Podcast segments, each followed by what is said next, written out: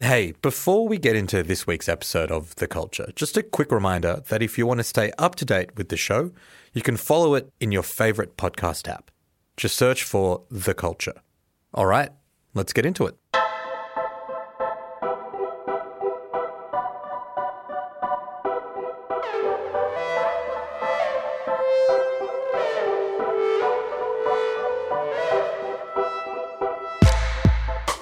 Welcome to The Culture, a weekly show about the latest in the world of pop culture, arts, entertainment, and taking your horse to the Old Town Road. I'm Osman Faruqi, and I've got the horses in the back, and the horse tack is attached. Can you believe that it's been less than three years since Little Nas X dropped Old Town Road?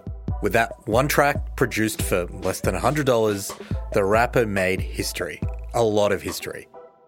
Old Road became the longest running single to sit at number one on the charts ever. And it kicked off a debate about the definition of country music. Lil Nas X himself became the first openly queer black artist to win a Country Music Association award, and he's been described as one of the most influential people on the internet in the last couple of years, and I could not recommend following him on Twitter and Instagram more. A few weeks ago, he dropped his first full length album, Montero. And both commercially and critically, it's been hugely successful, cementing Lil Nas' status as probably one of the biggest pop stars of his generation. So, why does everyone love rooting for him? And is his new album really as good as everyone says? To unpack it all, I'm delighted to welcome back to the culture Shard D'Souza, the music critic for the Saturday paper. I'm back. You're back to talk about Little Nas X. And this is something really interesting. So every week on the show, we get people messaging us, writing in, and asking us to cover different things. And I've never seen as many people get in touch with us, asking us to cover an artist as we've seen people get in touch with us to ask us to cover Little Nas X. it's Montero's world. We're just living in it. Like that's how it kind of feels on the internet. I don't think there's been anyone in recent memory in the pop cultural consciousness who it's so easy to root for. Hmm. His first hit was so much fun. It's like we've always known him. Yeah, I think there's not anyone who has managed to understand and capture and just dominate the internet culture, performance, music, and all of those things are basically the same thing now. And it seems like he was just made for that space. Yeah, he he's been on the internet for a while. He's a child of the internet, and I think I think the kind of like pop world was kind of waiting for someone like him who can push buttons just so perfectly. So we're going to talk about the album. We're going to talk about what he's been up to uh, lately. But I do want to start the story a little bit before Old Town Road, which is the song that brought him to my attention, to most people's attention. I still think it's one of the best songs made in the past decade. Um, but he'd been busy before that track. My first recollection of him, I remember seeing like some tweets he was doing. He was like really big on Twitter. Is that how he got his first online prominence, or is there something before that that I don't know about? Yeah, he was just kind of like a normal teen online, and as with so many teens who were kind of like going through it, he was also struggling with his sexuality at the time, which we'll get to later. But as with so many teens going through it, he kind of became a stan. And in particular, he became a barb, which is the Nicki Minaj stands, and they are kind of known to be some of the most intense, most aggressive, most devoted stands on the internet. And and like so many teens are drawn to stand culture because it gives you kind of like a sense of belonging, gives you like a leader you can look up to, and I think it makes a lot of sense looking at what happened after with his career with him being so internet literate. It's mm. it's important to acknowledge him as Nas Mirage, which is like was his handle. So Mirage is Nikki's last name, and Nas like you know it was like he was the child of Nas and Nikki, and he was a very very active Twitter user, making really intense memes, um, harassing people who said bad things about. Who's He's like really like that. a real stan. He was a real Stan. He tried to evade it at first. He tried to disavow his previous Stan life kind of when Old Town Road was getting big, and then he kind of was like, actually, that was me. Um, yeah, so he started out on Stan Twitter, and that's kind of like this area of the internet that has its own language, that is very good at making things go viral, that starts a lot of memes, that coins a lot of terminology. So it's not insignificant that Lil Nas started out as a barb because it shows, we might say it shows a devotion to craft, even though it's a particularly aggressive and weird craft. But he he's a child of the internet in every sense. And then 2018, end of the year, Old Town Road hits. Yeah, I'm gonna take my horse to the old town road. I'm gonna ride till I can't no more. I'm gonna take my horse to the old town road. I'm gonna ride till I can't no more. I got the horses in the bag.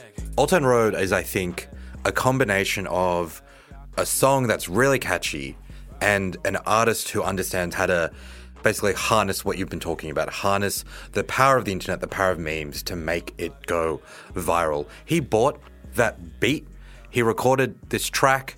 And when you sit down and you listen to Old Town Road, it's a song about nothing. I think he was saying he's playing a lot of Red Dead Redemption, the video game, which I think inspired some of the lyrics. And the first video of the song before it blew up was just in game footage of Red Dead Redemption. And then I'm a little bit hazy on how it sort of crossed over from him making memes on Twitter. And then there was a TikTok challenge that really blew it up. Can you step us through how that all happened? So basically, he releases it in December 2018, and it wasn't an accident. And he'll be very clear. Any journalist he talks to, he's like, this is not some random viral success. As I said, he was very active on Stan Twitter, which turned into him just becoming kind of like a popular meme page. Um, and he had already been kind of releasing one or two songs before this. He released this mixtape called Nazarati. I don't know if you've Great. listened to it. I have listened to a great title. Yeah, great title, bad mixtape. Yeah. It was very generic, very Yeah. generic rapping, which we'll get to later. It all, it all plays into it. But um, so on TweetDeck or on TikTok or whatever, he saw a lot of people were doing this quote unquote country trap thing using country tropes or, well, not really country tropes. I would say cowboy tropes, hmm. which is an important distinction in my mind, but not really in the general populace, probably. But yeah, using these cowboy tropes with rap sounds. So he goes on the internet and he tries to find a country trap beat. He buys this one by this Dutch producer for 30 bucks. It samples Nine Inch Nails. And then he writes these lyrics that are just funny and using these tropes. And he's like, I'm going to call it Old Town Road because that sounds like a country and western street. And like, it's going to be about horses because that's what everyone's posting about. Right. And so he basically knew that this was in the general populace. I think he had some inkling that if the song was funny enough and was a good enough meme, it could act like a meme in song form. Yeah. And it basically did exactly that. It's basically the most successful meme of all time because it crosses over to TikTok where people are doing this yeehaw challenge. I don't really know what the challenge implies. I've, I've heard that written so many times. Eh, You know, the song was popularized during the Yeehaw. I have no idea what the Yeehaw challenge involved. Yeah, uh, neither. And then after a few weeks or months of bubbling under, it gets onto the Billboard Hot 100, which is the main US chart, at number 83. And from there, once something is on the chart, success tends to get more success. Not always, but often, especially with a slow burning hit. And then it goes onto the country charts. And I'm not exactly sure. The Billboard charts are a very obfuscated thing in terms of methodology. I'm not really sure, I guess, because he had tagged it country. Like, I, I, don't, I don't really know how it got there. Or someone at Billboard was like, "This song is called Old Town Road. It has Yeah. to be a country song. Let's put and it like in." it's got those like country guitars so like it does kind of like sound like a like a bro country song and then it kind of starts rising and i think maybe it gets to number 18 or something and the country music populace which is a very conservative very anti-change body like just a community um, they're like well this isn't a country song.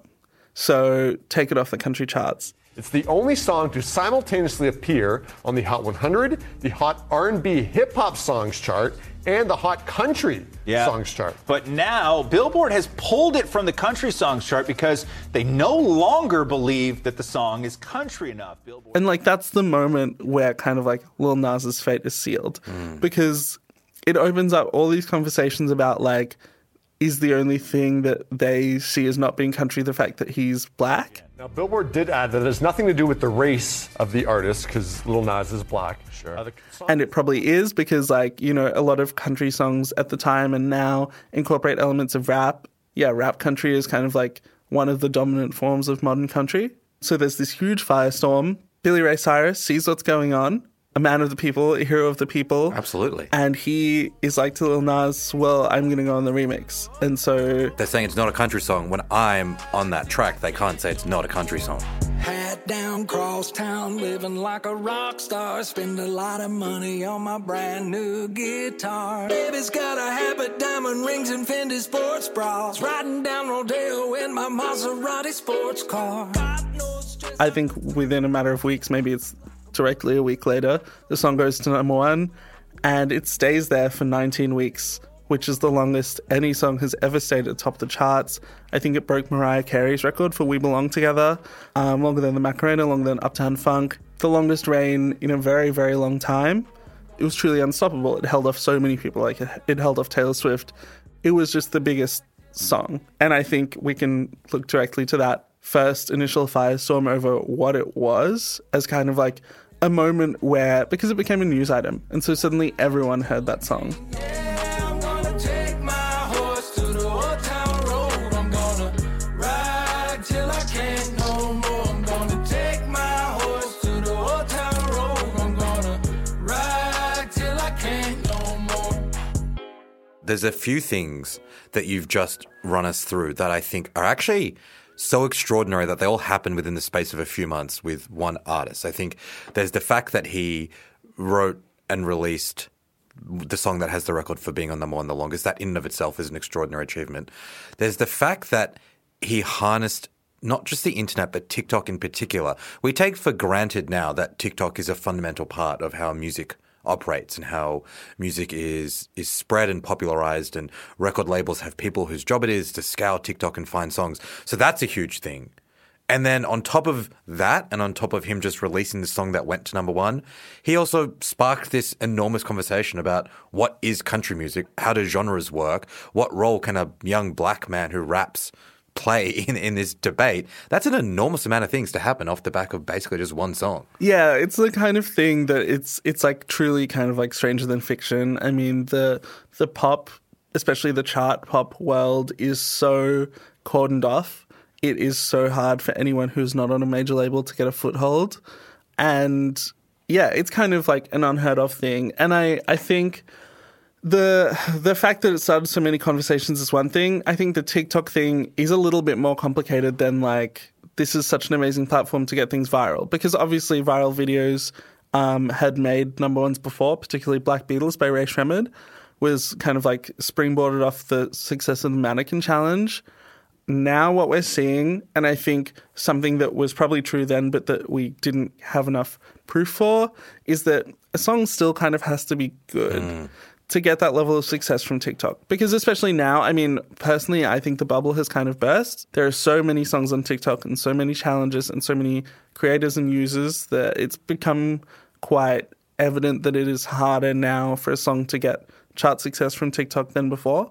But yeah, it, it, was truly an extraordinary moment. It's it was truly like people say lots of things are unprecedented, but I think this is one of the few things that was actually hmm. unprecedented. You know, we we might compare this with like you know Olivia Rodrigo we talked about a few months ago, and it's like that was an example of like oh this debut single goes to number one, and it had all these machinations behind it. Whereas in the Lil Nas case, there was no team pushing it. There was no radio pluggers. There was no publicists. There was no recording budget. He he paid what sixty dollars total, maybe seventy dollars to get this song on the internet. It's truly, truly wild. The song is undoubtedly good. That's why people loved it so much, and it's still a really fun song to listen to. But when it was released, you know, we've seen so many artists release a huge track and then disappear or try and do something and, you know, their sophomore is just not good and then they disappear from the scene. That hasn't happened with Lil Nas X. What is it about him that has seen him continue to maintain this role and presence in the culture? It seems to go beyond just the music. Yeah, why Old Town Road was successful is a tiny bit different from why Lil Nas X is successful. Yeah, talk me through that. I have a theory it's partially unfounded, but I believe it to be true, which is that if children enjoy a hit, it will stay a hit for a very long time and have a very long tail. And it's the kind of thing that we've seen with Old Town Road, Uptown Funk, and Can't Stop the Feeling, Justin Timberlake's song from the Trolls movie, where it's this like family friendly song. It's the kind of song that the kid can be like, I want to listen to that horse song. And the parent can just put it on repeat and their kid will be happy about it. There's those videos, right, of him going to schools and the kids are singing it. Exactly. Kids did love this song. Kids song. love this song. And I think that is a huge part of Town Road's success.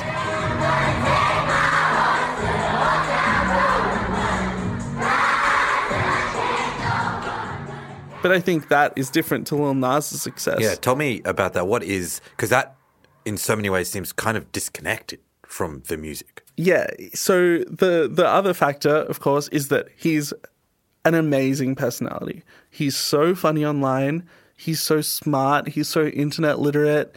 He's not overbearing. Nothing about his online presence feels focus tested. He can make great memes about himself that aren't too self conscious. And he is just so knowledgeable of like when something will hit perfectly, like the right time to release this meme, the right time to release this remix or whatever, or like what people will find really funny or what people will think is stupid, what will push people's buttons. That I think that was, you know, also crucial to Old Town Road's success. It's like, okay, there's like a little dip in the streaming. Well, like this meme's really funny, or mm, like I'm mm. gonna say this weird thing. Like he's so genuinely good online in a way that pretty much no other pop stars are. We're going to take a quick break and be right back.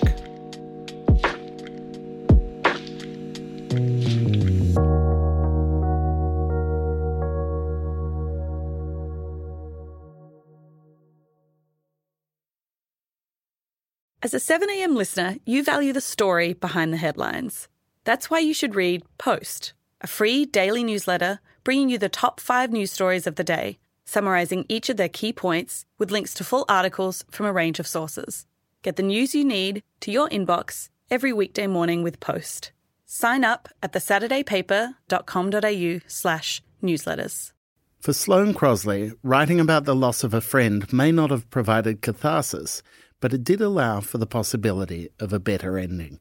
Like you have this amazing meal that's this friendship, and then you have a really, really, really, really bad dessert with shards of glass in it. And then like the book is like, you know, those little chunks of chocolate that come with the bill. I'm Michael Williams. Join me for this week's episode of Read This as I talk to Sloane Crosley about her latest, Grief is for People. Listen wherever you get your podcasts. 2019 is a big moment for Lil Nas X as well. It's when he comes out. One of your recent um, social media posts hinted towards you se- revealing something about yourself in the future, um, and you haven't revealed that yet. And fans are pretty much clamoring to find out what Yeah, that I is. kind of revealed, you know, You've given hints. What, what do you think you've revealed? that I am gay. you expecting any backlash? Oh, I'm already getting it. Oh yeah. How does that feel? Learning the internet over the past couple years, you know, I used to be that person being negative, so it's like I'm not, I'm not angry or anything, because it's like I understand, you know, how they just want that reaction, but I'm just gonna joke back with them. So For him, it was a really pivotal moment. Can you tell me more about that? Yeah, I mean, you know, it's it's easy enough for us to say in Melbourne, like, oh, it seems like seems weird to have a conversation about coming out. I think it's different. One blanket, it's different for someone so famous. Like, think of all the gay celebrities you know, and none of them are as famous as Lil Nas X currently. And then two, it's different for him as a black person, as a rapper. Kind of, I'll come From back to whether he is a rapper. yeah. yeah, from the South. And it was a huge moment for him. And he was like, I kind of alluded to it. And you listen to Nazarati, he kind of talks about like, I have secrets that you don't know. And like he, he had a secret boyfriend in high school and that kind of thing. And then he's like, I was trying to tell you. And, and he like posts a photo of some artwork where there's a tiny rainbow in it. And it's like, oh, okay, whatever. But yeah, he, he comes out on the last day of Pride Month in 2019. And it's like a, a big moment. And again, it's kind of a firestorm because suddenly conservatives once again are being like, oh, he's like sending this message to kids. And it's like, no, the song is still about horses and like just random stuff. Yeah. Like, but it's, interesting because those fault lines that you were talking about when it came to the battle over whether Old Town Road was country are basically the same divisions as every issue that he's faced, including when he came out. It's this kind of conservative, white, Southern American institutions uh, that he first rubbed up against because he was a black guy saying he was doing country. And then when he comes out, it's kind of like all these people, haha, we told you this guy was bad and he's the devil's work and we tried to keep him out of our nice, you know, community. Yeah, and like even at the time when he came out, like Young Thug, who is seen as this extremely progressive rapper, like he wears dresses and stuff, he was like, good for him, whatever. I don't think he should have come out because I think it would be bad for his career. Wow. You know, yeah, which which I think says a lot about rap music is pop music, and I think that says a lot about where pop music is. Is that we think of someone like Troy Sivan, really famous gay pop star. There's still a kind of ceiling for him. There's no precedent for someone out and gay to be having such intense chart success as Lil Nas X was having at the time. Hmm. George Michael, even kind of Elton John for part of his career, like they weren't out. That's like three decades ago. And like Exactly. since then and now, you're right. Where is that person? Yeah, exactly. So it, it, it was a, a really a really big moment. And so that leads us to Montero. And that fault line I was just describing, I think, re-emerged with the release of Montero Call Me By Your Name, the lead single from the album, where Lil Nas X is giving a lap dance to the devil.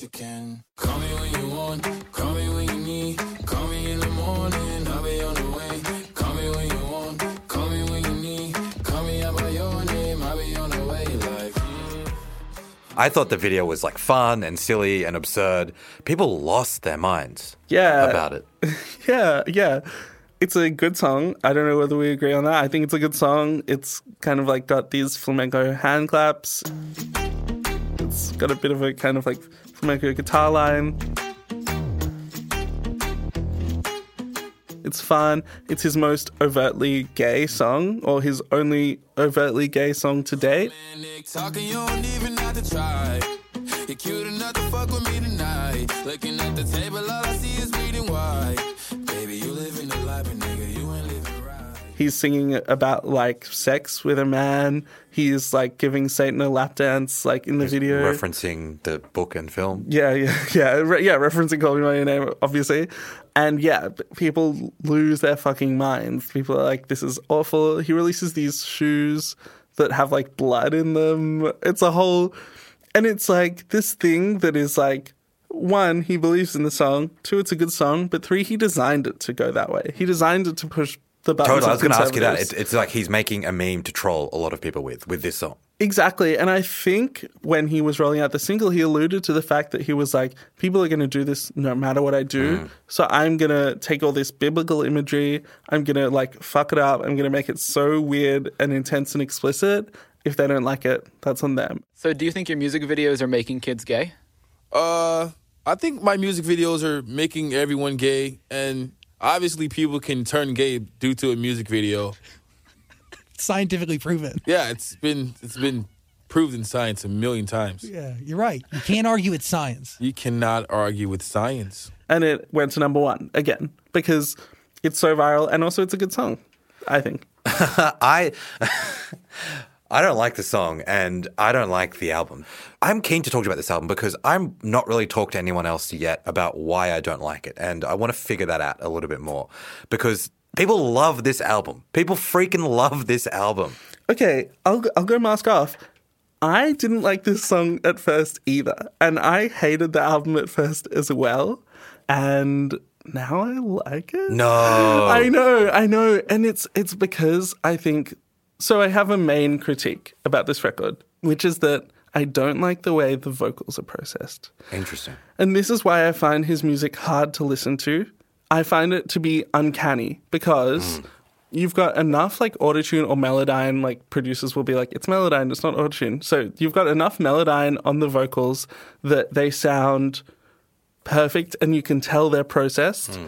but not so much that it feels like an aesthetic choice. Totally. And so I think you get a kind of like uncanny valley effect Is that essentially because maybe he's just not that good a singer? I believe so. I, I wouldn't be able to tell you, but I yeah I believe so. And also it's something to do with like the way all the production is very compressed. It's very kind of like airless. Like it's busy and it's shiny. And I think the way the vocals are processed is part of that. Could I be wrong? Was everybody right about me? Scary things in my head, I can't dream and I just. But that was my initial frustration is like I would listen to the singles and I would be like, oh, it's like I'm not hearing a human sing. And then when I grow to like and love the singles, which I have with especially Industry Baby, Call Me By Your Name, I, I wouldn't really listen to, but I love Industry Baby, which is his Jack Harlow collaboration, um, produced by Take a Day Trip and Kanye West. I told you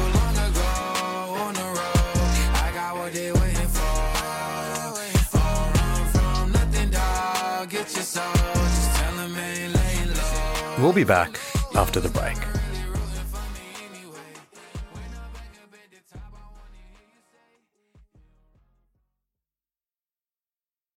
With award winning news coverage and reviews, the Saturday paper is essential reading for everybody. For a limited time, subscribe to a year of our quality, independent journalism, and you'll receive the Saturday paper's stainless steel coffee cup made in collaboration with Fresco for free. Subscribe from just $2.10 a week. Simply visit thesaturdaypaper.com.au forward slash offer. The Saturday Paper. No hot takes. In terms of the album more broadly, because I think we might end up disagreeing on it, which is totally fine. But I think probably what I don't like about it is also maybe the reasons why it has done so well. And I think they're the deliberate choices made behind it. So all these songs sound very different. They all are trying to do something different. The videos and the aesthetics for the singles have all been done in a very different style. And I think that's Little Nas X's, you know, influence there clearly. And you can see how they'd all be used in TikTok videos and how these screenshots would go viral and these videos would be memed and there's so much variety and all these tracks will perform very well and they will find their own communities and people will love this one because that's the song they like and people listen to that that that's what I want which is a kind of outcasty you know like call and response track there's they're all there but that's what I don't like about it. You know, it's not the first time an artist has made an album that is just a collection of singles.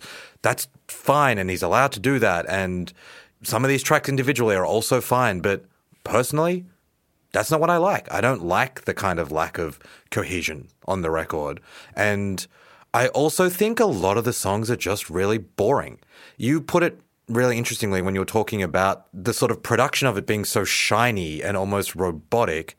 It is so polished. It's so polished that I think it's lost the essence of the fun and the creativity and the absurdity of Lil Nas X. And I think the videos have that, but I don't think the music does.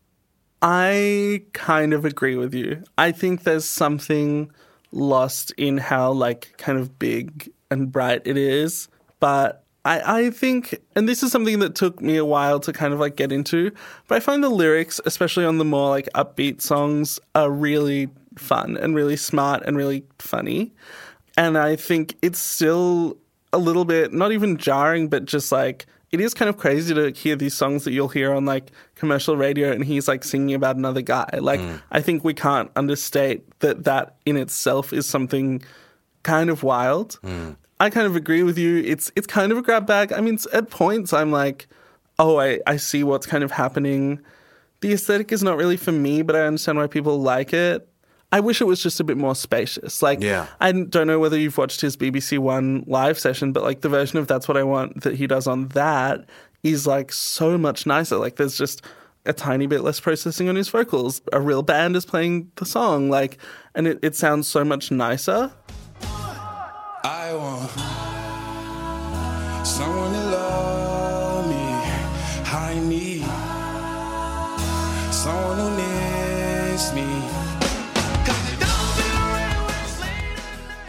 When I didn't like the album, I was very much like, oh, like at a party or like on radio in the car with my friends, this is like the perfect music. And like, mm. especially that's what I want. I think goes down great on the car radio.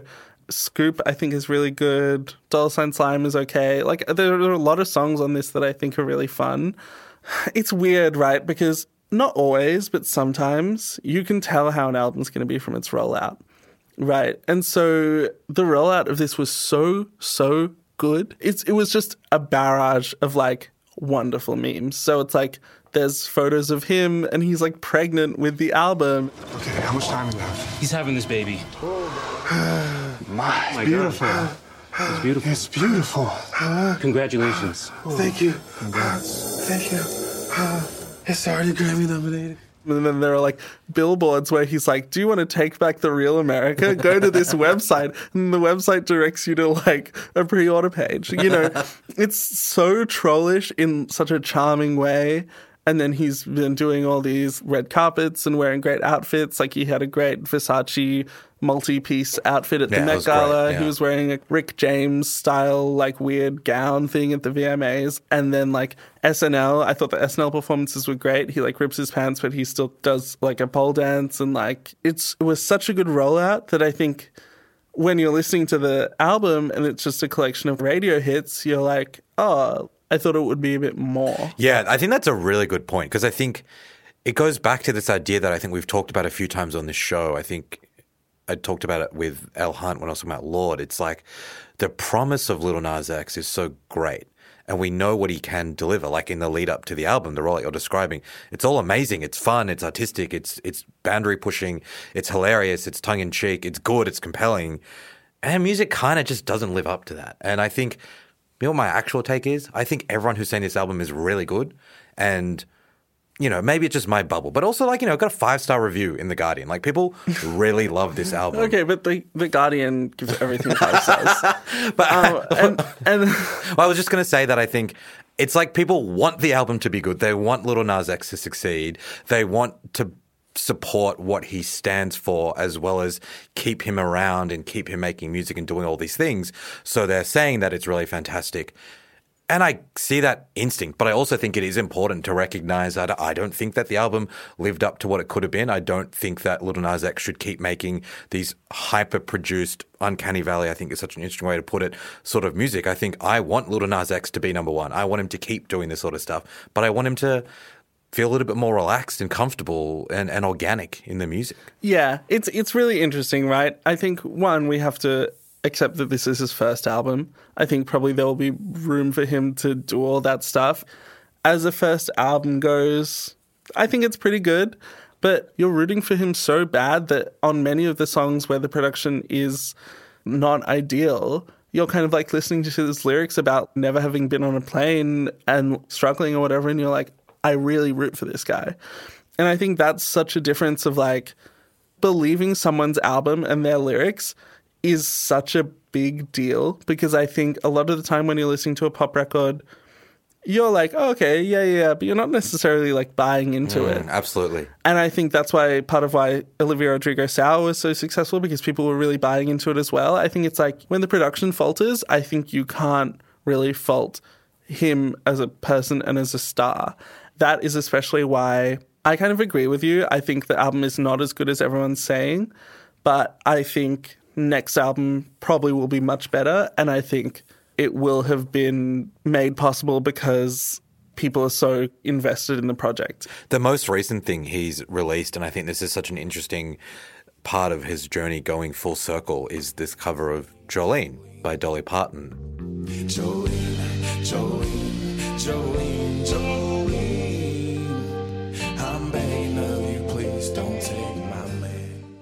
Dolly Parton posed for a photo with Lil Nas X, posted that, broke the internet. Do people still say that? Break the internet? I don't know. I don't. I don't think so. well, there you go. We can say it. we can say it. I'm bringing it back. Yeah, yeah. I Bring it back. Yeah.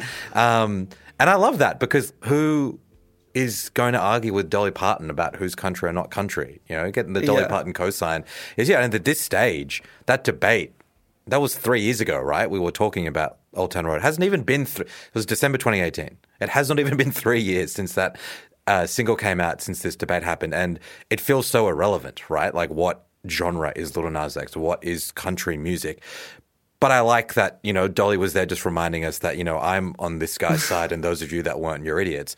And I think that's the other thing about the album that is a much more interesting conversation is just how it's another reminder of the death of genre, I think, in a way.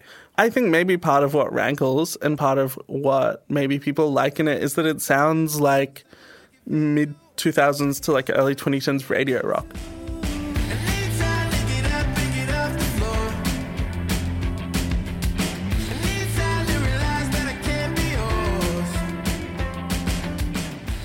a lot of people are saying like it sounds like Hey Ya, and I see it, but my initial thing was like, oh, this sounds kind of like Triple J music. And so much of it sounds like Triple J music, and I mean that in this extremely produced corporate indie sound. That's brutal, but entirely accurate. Totally, and like that's a lot of music that I really love, and so and like I'm not saying that I'm saying that affectionately because it, it's just a style and a trope. But yeah, so much of it, it's not country, it's not rap, it's basically rock music. Yeah. Do you know what it reminds me of hearing you talk about that is actually the Kacey Musgraves record, the new one, because I think there's another artist who started in the country space. That new record has got everything. Like there's Daft Punk on Yeah. that record. It's really interesting, and I'm I'm here for this moment in music. I think it's been happening for a while, but I'm really stoked that all sorts of artists are just letting themselves be led in different directions. And even though I said I dislike the lack of coherence or uniformity on this album, I think it's great that like whether it's Kacey Musgraves, whether it's Lil Nas X, they're willing to trust producers and the people that they collaborate with to just make ten songs that sound super different to each other. And it's a good point you made earlier. It's his first album. Like he's figuring out what kind of music he's going to make and what he likes and what he doesn't like.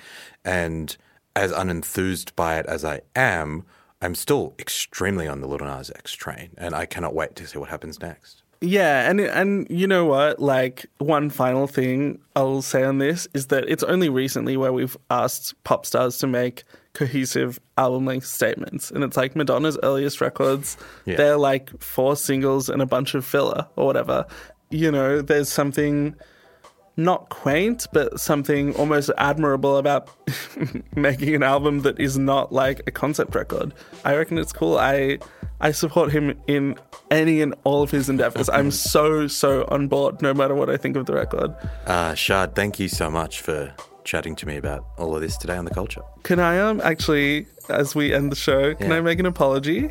Yeah. Um, this one goes out to Olivia Rodrigo. Actually, I'm not. It's not an apology, but I still feel the same way about Sour. Um, I think I was very harsh. I was like, okay, we're gonna kind of test the waters, see how everything goes. I um, watched her performance at Life is Beautiful festival. She did a wonderful job doing all her vocals live and a lot of kind of acrobatics. It was very impressive. I also loved the video for Brutal, where in the opening seconds, um, she like snaps her ankle and it's really graphic. Has Olivia Rodrigo kidnapped your dog? Are you being forced to say all this? no, I'm not being held at gunpoint. I would just like to say, um, Olivia Rodrigo, love what's going on with your album rollout, and um, you know, looking forward to album two. I'll let you know if she hits us up in the DMs Thanks. with a reply. Please do. Yeah. Thanks, Shard. The Culture is a weekly show from Schwartz Media. It's produced by Bez Zoder and Atticus Basto. Our editor in chief is Eric Jensen, and our theme music is by Hermitude. I'm Osman Faruqi. See you next week.